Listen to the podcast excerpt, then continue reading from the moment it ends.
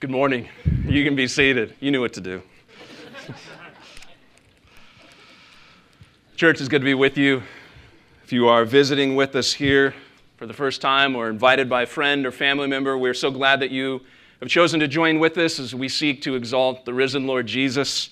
We pray most specifically that you would be refreshed in hearing the good news of the gospel and what it means to follow after him as one of his disciples. My name is Brett. I am one of the other pastors here at the church.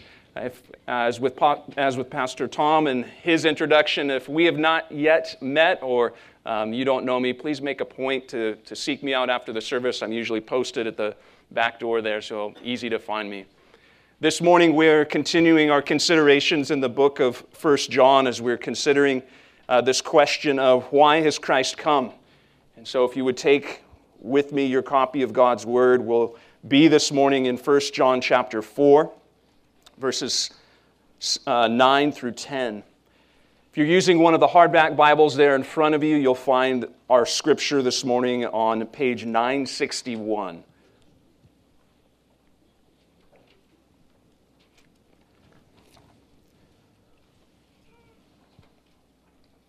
First John chapter four. Let's consider by reading beginning in verse seven.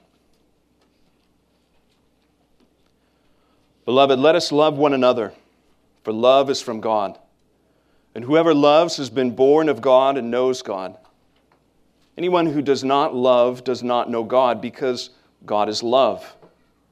In this, the love of God was made manifest among us, that God sent His only Son into the world so that we might live through Him. In this is love, not that we have loved God, but that He loved us and sent His Son to be the propitiation for our sins. Beloved, if God so loved us, we also ought to love one another. No one has ever seen God. If we love one another, God abides in us, and His love is perfected in us. Would you join with me in praying, asking that the Lord would be our great helper this morning as we consider His Word?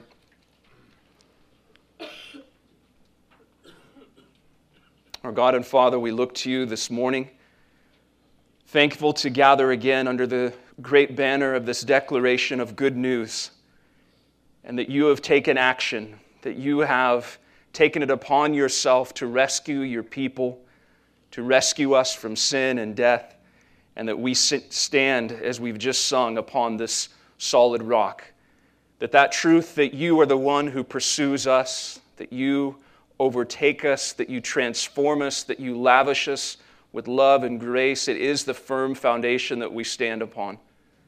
For Father, if we are honest this morning and if we considered our own affections for you, our own faithfulness towards you, our own diligence, diligence to, to seek you out, Lord, it would not be a rock. It would be sinking sand. It would be an eroding foundation if we came before you purely on the basis of our pursuit of you. But Lord, how good it is to hear, to be reminded, even confronted and rebuked, that it is not our love for you in the end of the day that is the ultimate end, but it is most assuredly your great love for us that causes everything to make sense, that causes the foundation to be firm, that even gives us great motivation and purpose as we seek to love one another. So Lord, we ask through the ministry of your own Holy Spirit that you would help us this morning to consider as we meditate upon your word and these truths that are before us, particularly upon a theme and a very word that is so common in our vernacular and so common in our culture and yet so often misunderstood. Help us consider this simple yet profound teaching of your love for us. And even in its familiarity, Lord, guard us from any sense of sitting back and assuming that we have this great doctrine, this great announcement figured out. We ask because we need the help of your Holy Spirit, we pray. Amen. Well, as you're probably aware, Christmas Day now being only seven days away in very short time, that means very many of us will be opening gifts. The very gifts that are an expression of those given to us by ones that we love and those who love us. And there is a strong connection in our love and our gift giving, isn't there? There is this connection in that we're often seeking to express some sense of our love, though often falling very short of the degree and the depth of the love, but some sense of a tangible expression of the love that we have for those that are in our lives. And so we seek to give gifts as these tokens of our love. Because as we give, we're seeking to really and hoping to affirm the substance and the presence of that love by giving. And it's within this idea of love and expression of love that we approach our text this morning here in First John, considering the love that God has for us. And by way of reminder, as we're taking these four Sundays here into December, to consider and to ask this, this very simple question, why has Christ come? And we're putting that question before us as we seek to walk through various portions of Scripture here in First John, as John repeatedly will bring to the surface the reason that Christ has come, or Christ has appeared, or God has sent, and we're given some bit of clarity in that. A couple of weeks ago, we looked at First John chapter three, verse five, answering that question by saying, well, Christ has come to take away sins. Last week, we looked at First John chapter three, verse eight, saying Christ has come to destroy the works of the devil. And so in all of our talk of the coming of Christ as the one who's deliverer, the one who's Savior, we must do so keeping in mind that it is God's own love that has brought all of this about. And I hope, and it is my prayer as I've been praying for us throughout this week, that we would have A, a strong grasp on this wonderful truth, that everything that we are exalting in and that Christ has done and why Christ has come and what Christ has accomplished, all of that finds its root, its source in the love of the Father. And I say that hoping and again praying that your vision of your Heavenly Father is not that of some sort of reluctant giver, but one, as the Scriptures would open up to us, one who freely and gladly lavishes his love upon his people, which is the very fountainhead, the very source of our salvation. And so as we're considering First John four, nine, and ten, we're doing so in response to the text, recognizing that John says twice, God sent his Son. God's love is both revealed and defined when we consider that it is God who sent his Son. And that is why we're saying this morning, Christ has come because the Father loves us. And so that's the focus of our meditation this morning. And let's consider it along these two lines of thought, the revelation of God's love and the very definition of God's love. By revelation of love, what I mean is there in verse nine. In this, the love of God was made manifest among us, that God sent his only Son into the world so that we might live through him.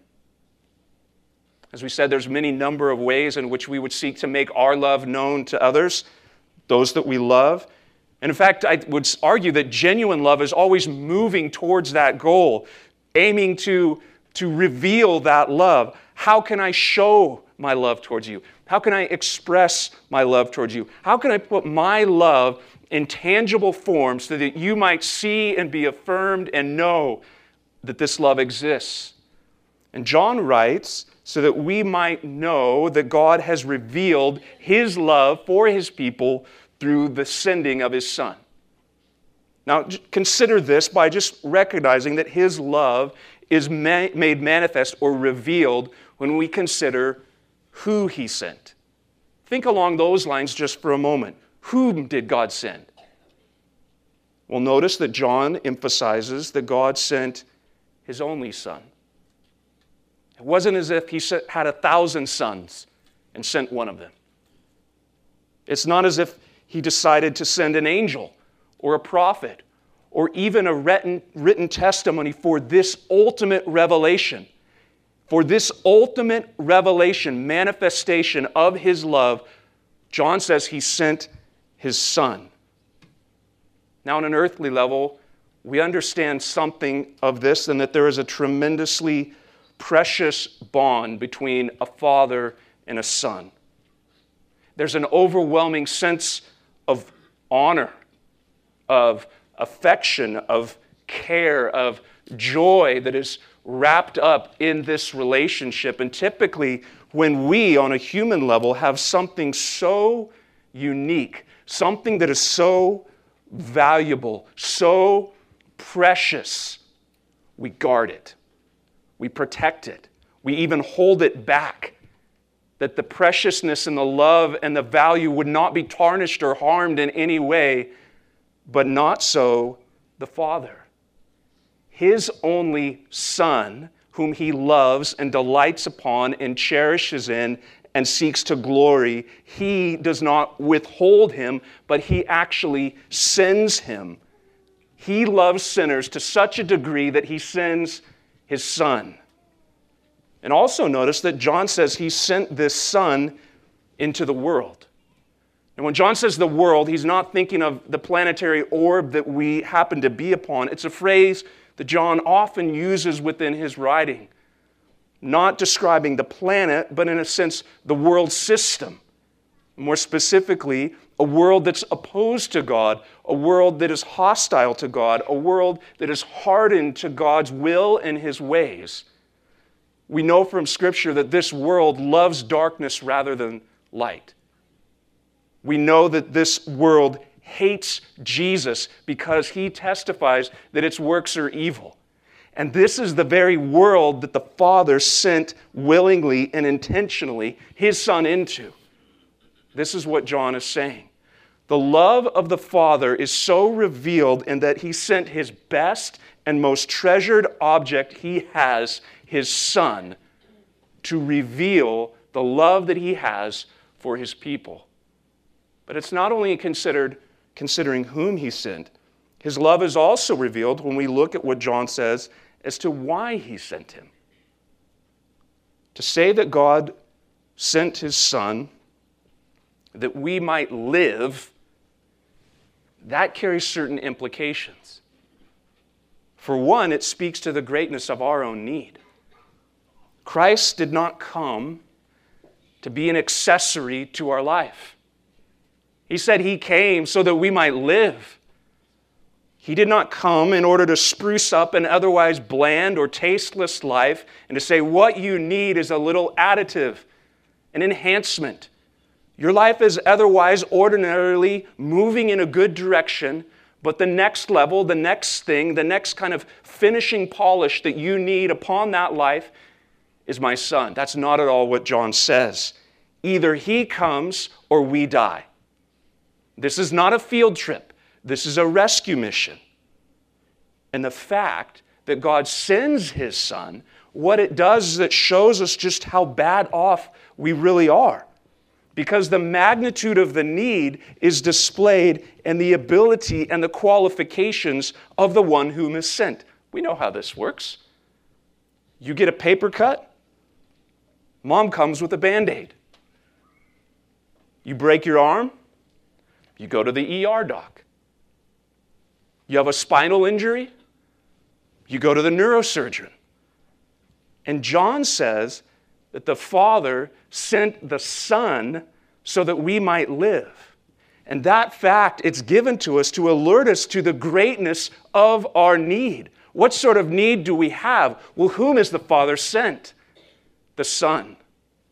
But the problem with us so often is that we begin to think that we're dealing with a Band-Aid sort of injury when what we need could be accomplished by nothing less than the Son of God Himself.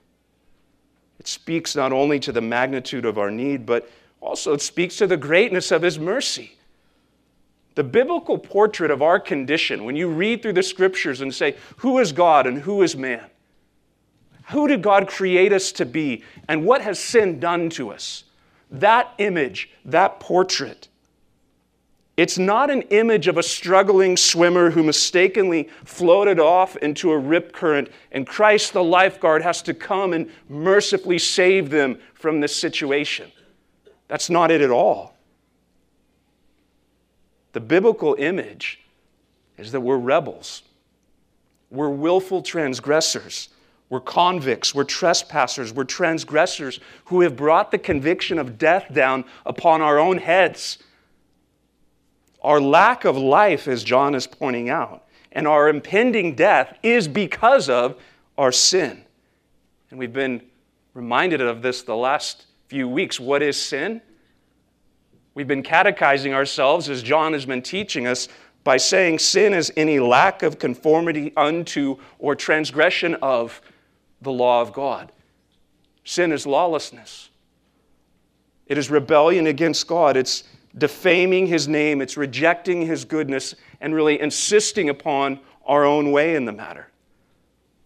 Because this is true, God then would be perfectly and eternally just to leave us as we are, to leave us to the consequences of our sin, to leave us to face judgment. Or to say it this way, God could leave us exactly as we are, as lawbreakers awaiting judgment. He could leave us exactly as we are, giving us over to judgment, and this would not compromise His goodness. It would not call into question His righteousness by one ounce. And yet, He hasn't. The Father's sending of the Son for sinners is the ultimate and the clearest manifestation of His love for us.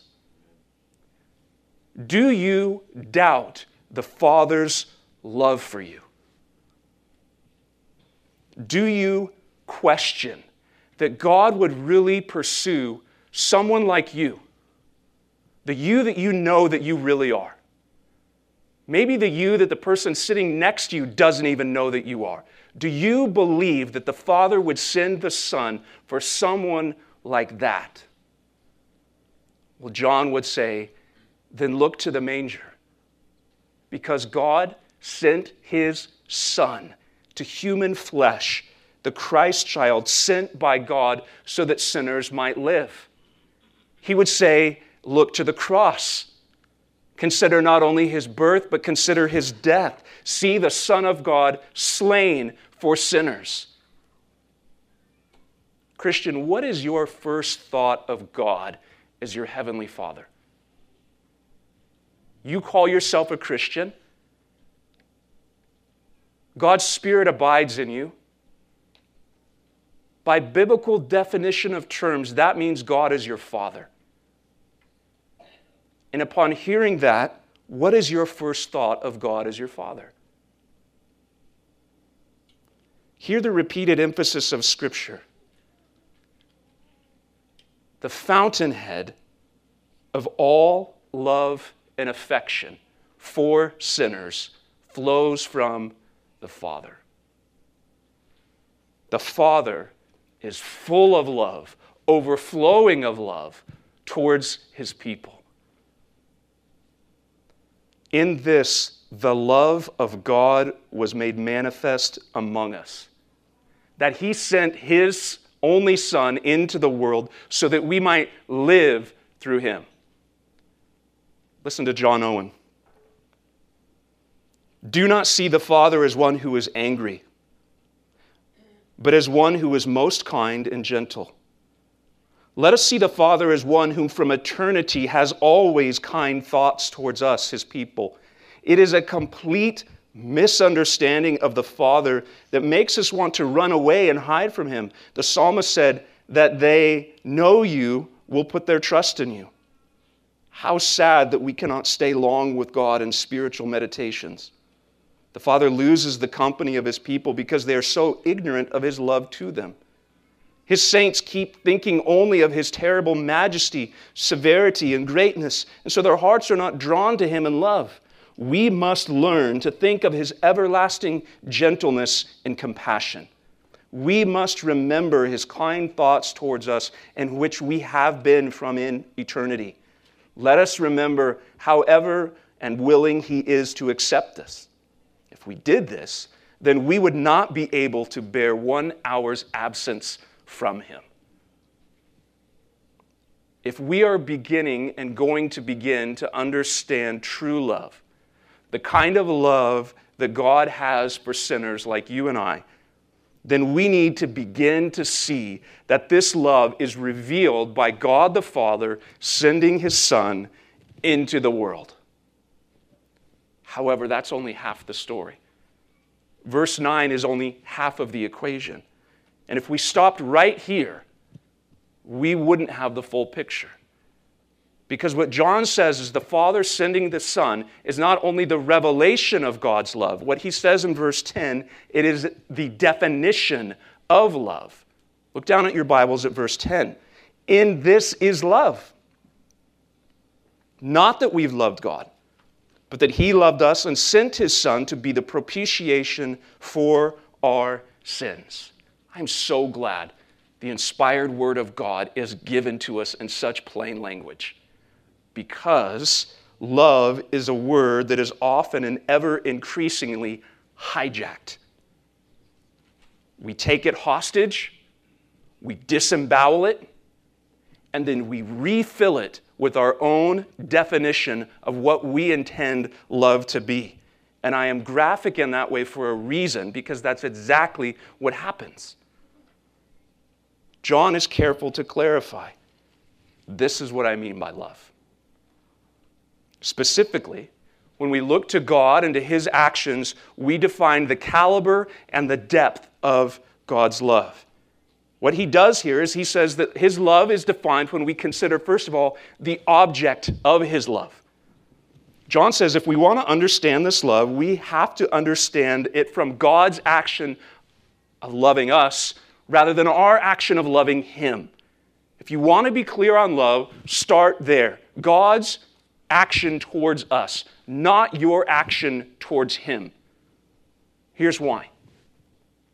God, who's unchanging, immense, eternal, incomprehensible, almighty, in every way infinite, most holy, most wise, most free, most absolute, most loving, gracious, merciful, long-suffering, abundant in goodness and truth, has set His love upon the finite, the impure, the wicked, sinful, ungrateful, hard-hearted people like us. Meaning, of course, we ought to love God. When we consider who He is and who we are, He is the pinnacle of goodness and beauty and mercy and kindness. God, John says, consider the fact that God loves us. The love of God, perhaps so familiar, perhaps the most familiar of God's attributes, and yet often the most misunderstood. Because there can be this tendency to have a completely disjointed and completely unbiblical idea of God's love. And it happens like this. When we talk about His love, and we hear about it, and we say, probably not out loud, but we say, I'm actually not that surprised to hear that He saves sinners. He's loving. And because He's loving, I'm pretty sure that He's pretty understanding. And because He's loving, well, that means surely He's going to take into account the situation, and usually what that means in our minds is that He's going to go easier on me. But to think this way, friends, is to completely dismember His attributes of justice and righteousness from the oneness that He is. He is not obligated to save. If you have an idea in your mind that you hear that God is loving and that that somehow puts His hand behind His back, forcing Him to be gracious, you've misunderstood love. You've misunderstood God. And as a result, you misunderstand grace.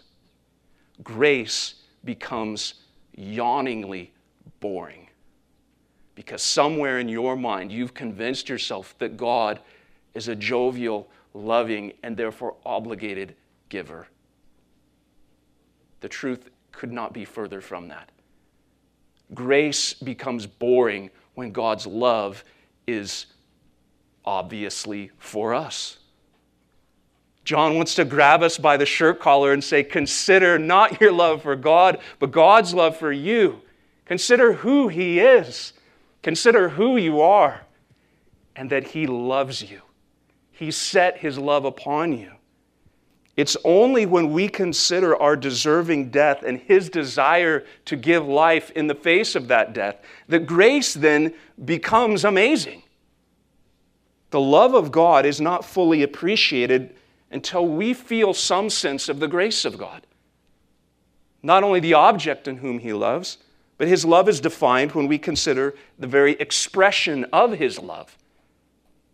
Unless there be any doubts in our minds, John uses this term propitiation in verse ten to describe the exact extent of His love. I recognize it's probably not a word you used four or five times this week in regular conversation. And because of that, we need to be extra careful to define what this word means. Propitiation essentially has to do with a sacrifice that satisfies the wrath of God. It is a payment that sufficiently satisfies the demands of the payment. It's propitiated. And this is the phrase that gives substance and weight to what John says in verse nine. God sent His Son. Great. To do what? To tell a story? To sing a song? To inspire obedience? To model goodness? No, ultimately, what John says is that He sent His Son to die a death as an innocent sacrifice to redeem guilty lawbreakers. To understand propitiation, we have to go back to the Old Testament. And the images that we are given there help give definition and bright clarity to the terms that are used in our New Testament. On the Day of Atonement, the high priest would stand before the people of God with an innocent lamb. And that high priest would slit the throat of that lamb. And as that blood poured out, he would press both his hands into that dying animal, dramatically signifying these hands on behalf of these people have caused this death. And this death, according to the will and promise of God, is sufficient to cleanse sin, to cover sin, to deal with sin. This innocent lamb is dying in our place because of the wrath of our sin. You see, the love of God becomes really flimsy and even sappy if we don't first understand the wrath of God against sin. It becomes a word that's completely hollow, that can mean whatever we want it to mean. But the Scriptures would always have us see the love of God next to the wrath of God so that we might understand the grace of God. God is love, and He is holy. He is fully and eternally righteous, and wherever there is injustice, evil, sin, debauchery, His wrath burns against it because He is God, because He is holy. God is perfectly just. He's not a judge who can turn aside because of a bribe. His justice cannot be bypassed or mediated in some other way so that it just suddenly falls out and there, we can throw justice aside for this one instance. God's wrath is His right response against sin. And we must never think that the propitiating death of Christ is merely just placating, though, or soothing the wrath of God as if He were some crazed deity. And thank God for the Son who stood up and stood in between us, somehow calming this angry deity down so that now we can enter back into the table. That is a completely wrong-headed understanding of the triune God and the salvation of sinners. Listen to Bridge, Jerry Bridges. Jesus did not soothe the wrath of God. He endured it. He did not suppress or extinguish as it would, as we would extinguish a fire. Rather, He absorbed it in His own soul, the full, unmitigated fury of God's wrath against sin. To continue the metaphor, he drank the cup of God's wrath to its last bitter drop. So for us who believe, the cup of God's wrath is empty. Our difficulty so often with the whole idea of the wrath of God is that we have a very low view of sin and a low view of God's holiness. But when the Spirit of God opens our eyes to the teaching of Scripture and we see that God as He is, we see the love of God, then the love of God becomes all the more amazing, being backlit and illuminated by the reality of our sin and His judgment.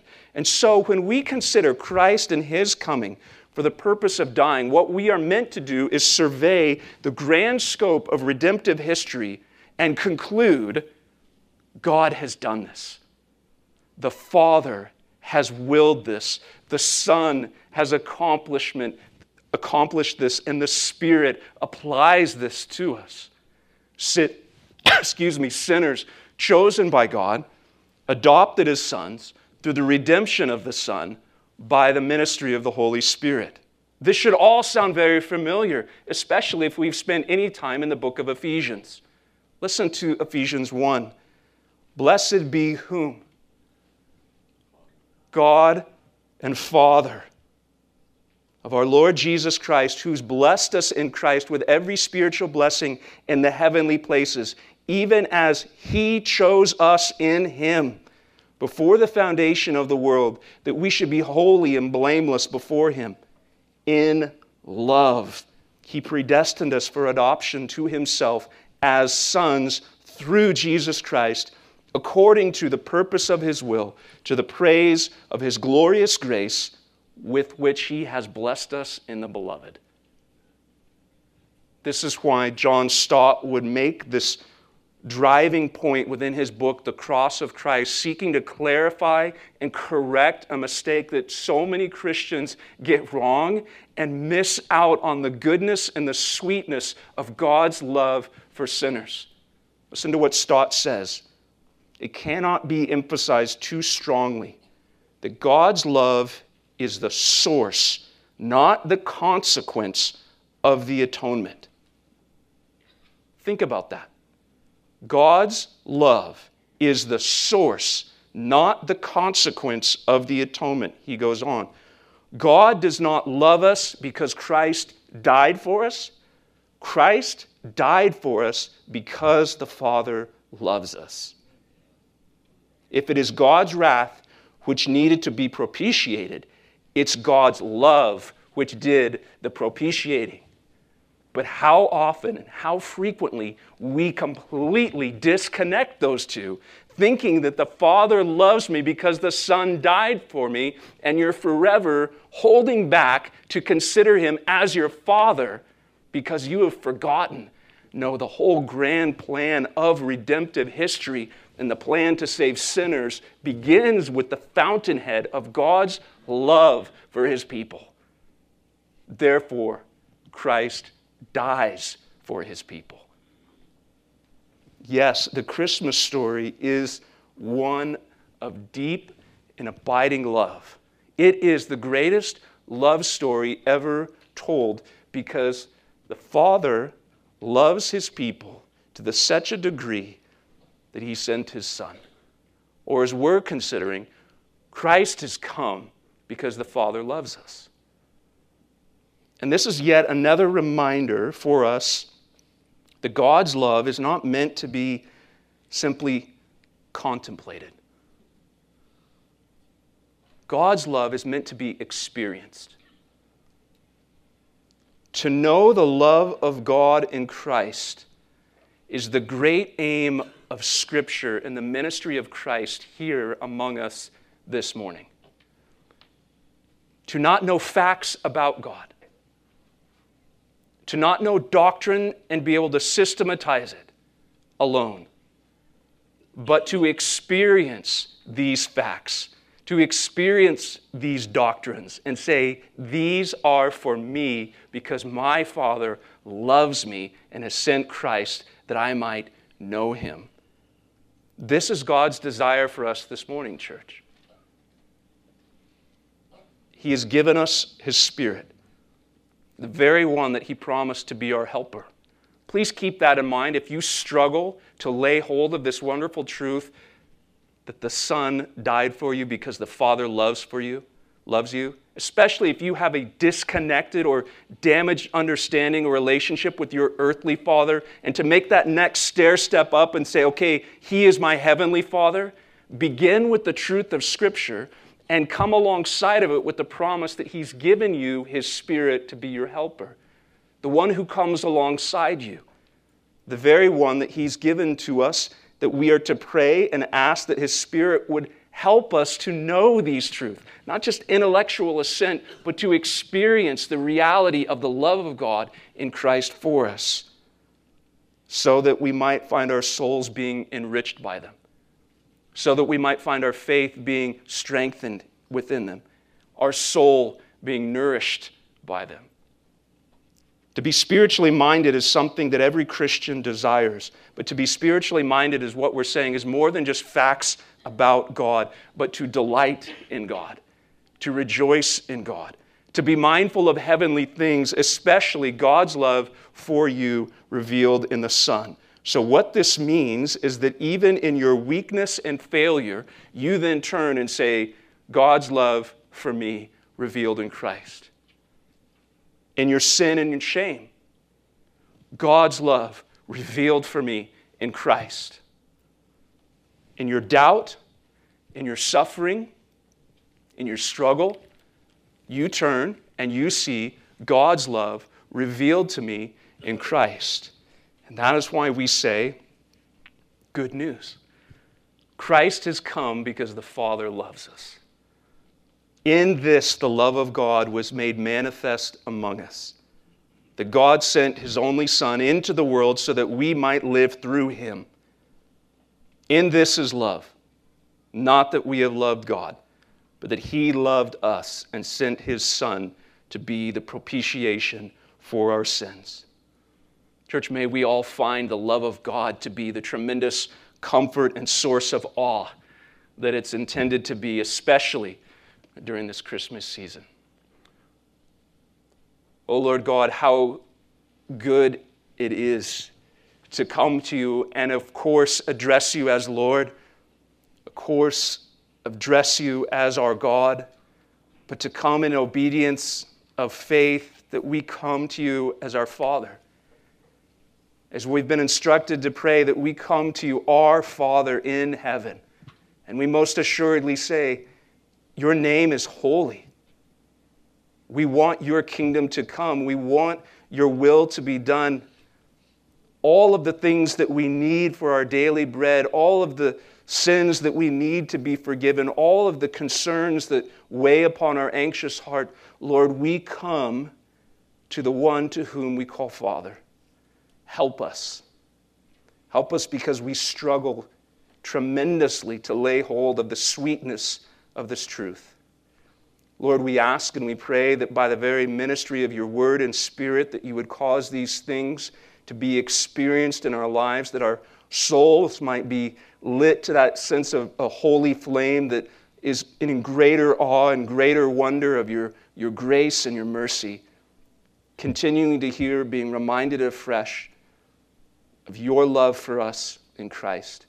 We pray that You would transform us by it, that You would help us in our weakness and our doubt, our sin and our shame, that You would convict us in our pride and our self-righteousness, that You would awaken us when our hearts are dull and our, our minds are just so dim that we cannot grasp the wonder of what it is that's being sung and what it is that's being proclaimed before us. Lord, we pray, especially in this season, as we consider the birth of Your Son, God become man, that You would cause us to draw immediately a line back to the very source of His coming, the very impetus for His being sent, Your love for us, we pray. Amen.